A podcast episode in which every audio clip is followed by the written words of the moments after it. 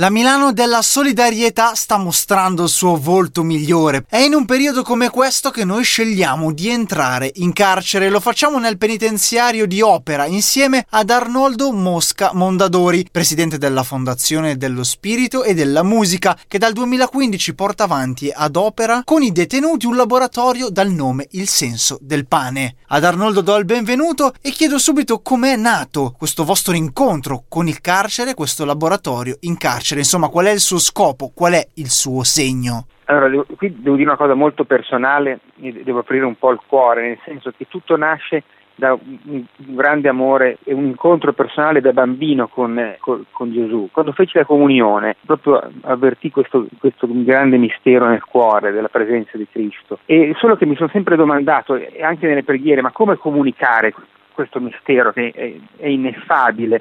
E in una preghiera, ricordo, io lo chiesi, ma come poter dire, Signore, a tante persone la tua bellezza, il tuo mistero?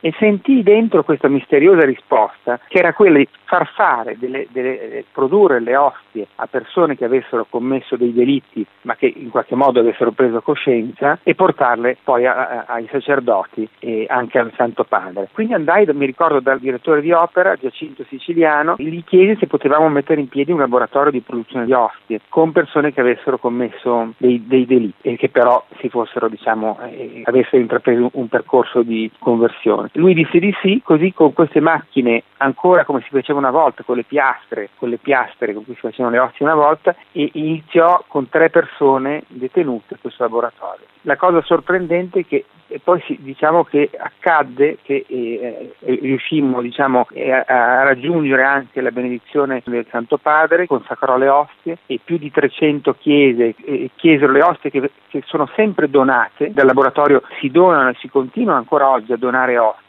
Basta scrivere alla nostra fondazione e vengono donate, ma ogni ostia, c'è l'idea che contiene in qualche modo il paradosso dell'amore di Dio, che se queste ostie nascono da chi ha commesso anche delle cose terribili, ma poi diventano Dio nelle mani del sacerdote, quale mistero c'è nella messa? Ecco, che mistero immenso è la messa se avviene questo miracolo. In che modo però, secondo lei, questo vostro laboratorio, questa vostra opera all'interno del carcere possa mettere in relazione chi sta dentro con chi sta fuori? C'è una cosa importante da dire a noi stessi e a tutti quanti, che il reinserimento sociale delle persone è importante per la società, perché se il sistema carcerario non cambia, cioè se continuano a esserci soltanto persone detenuti e polizia penitenziaria, ci sono pochissimi educatori, quindi se c'è questa parte di ascolto che manca, la recidiva, si sa, è altissima e quindi il modello stesso del carcere politicamente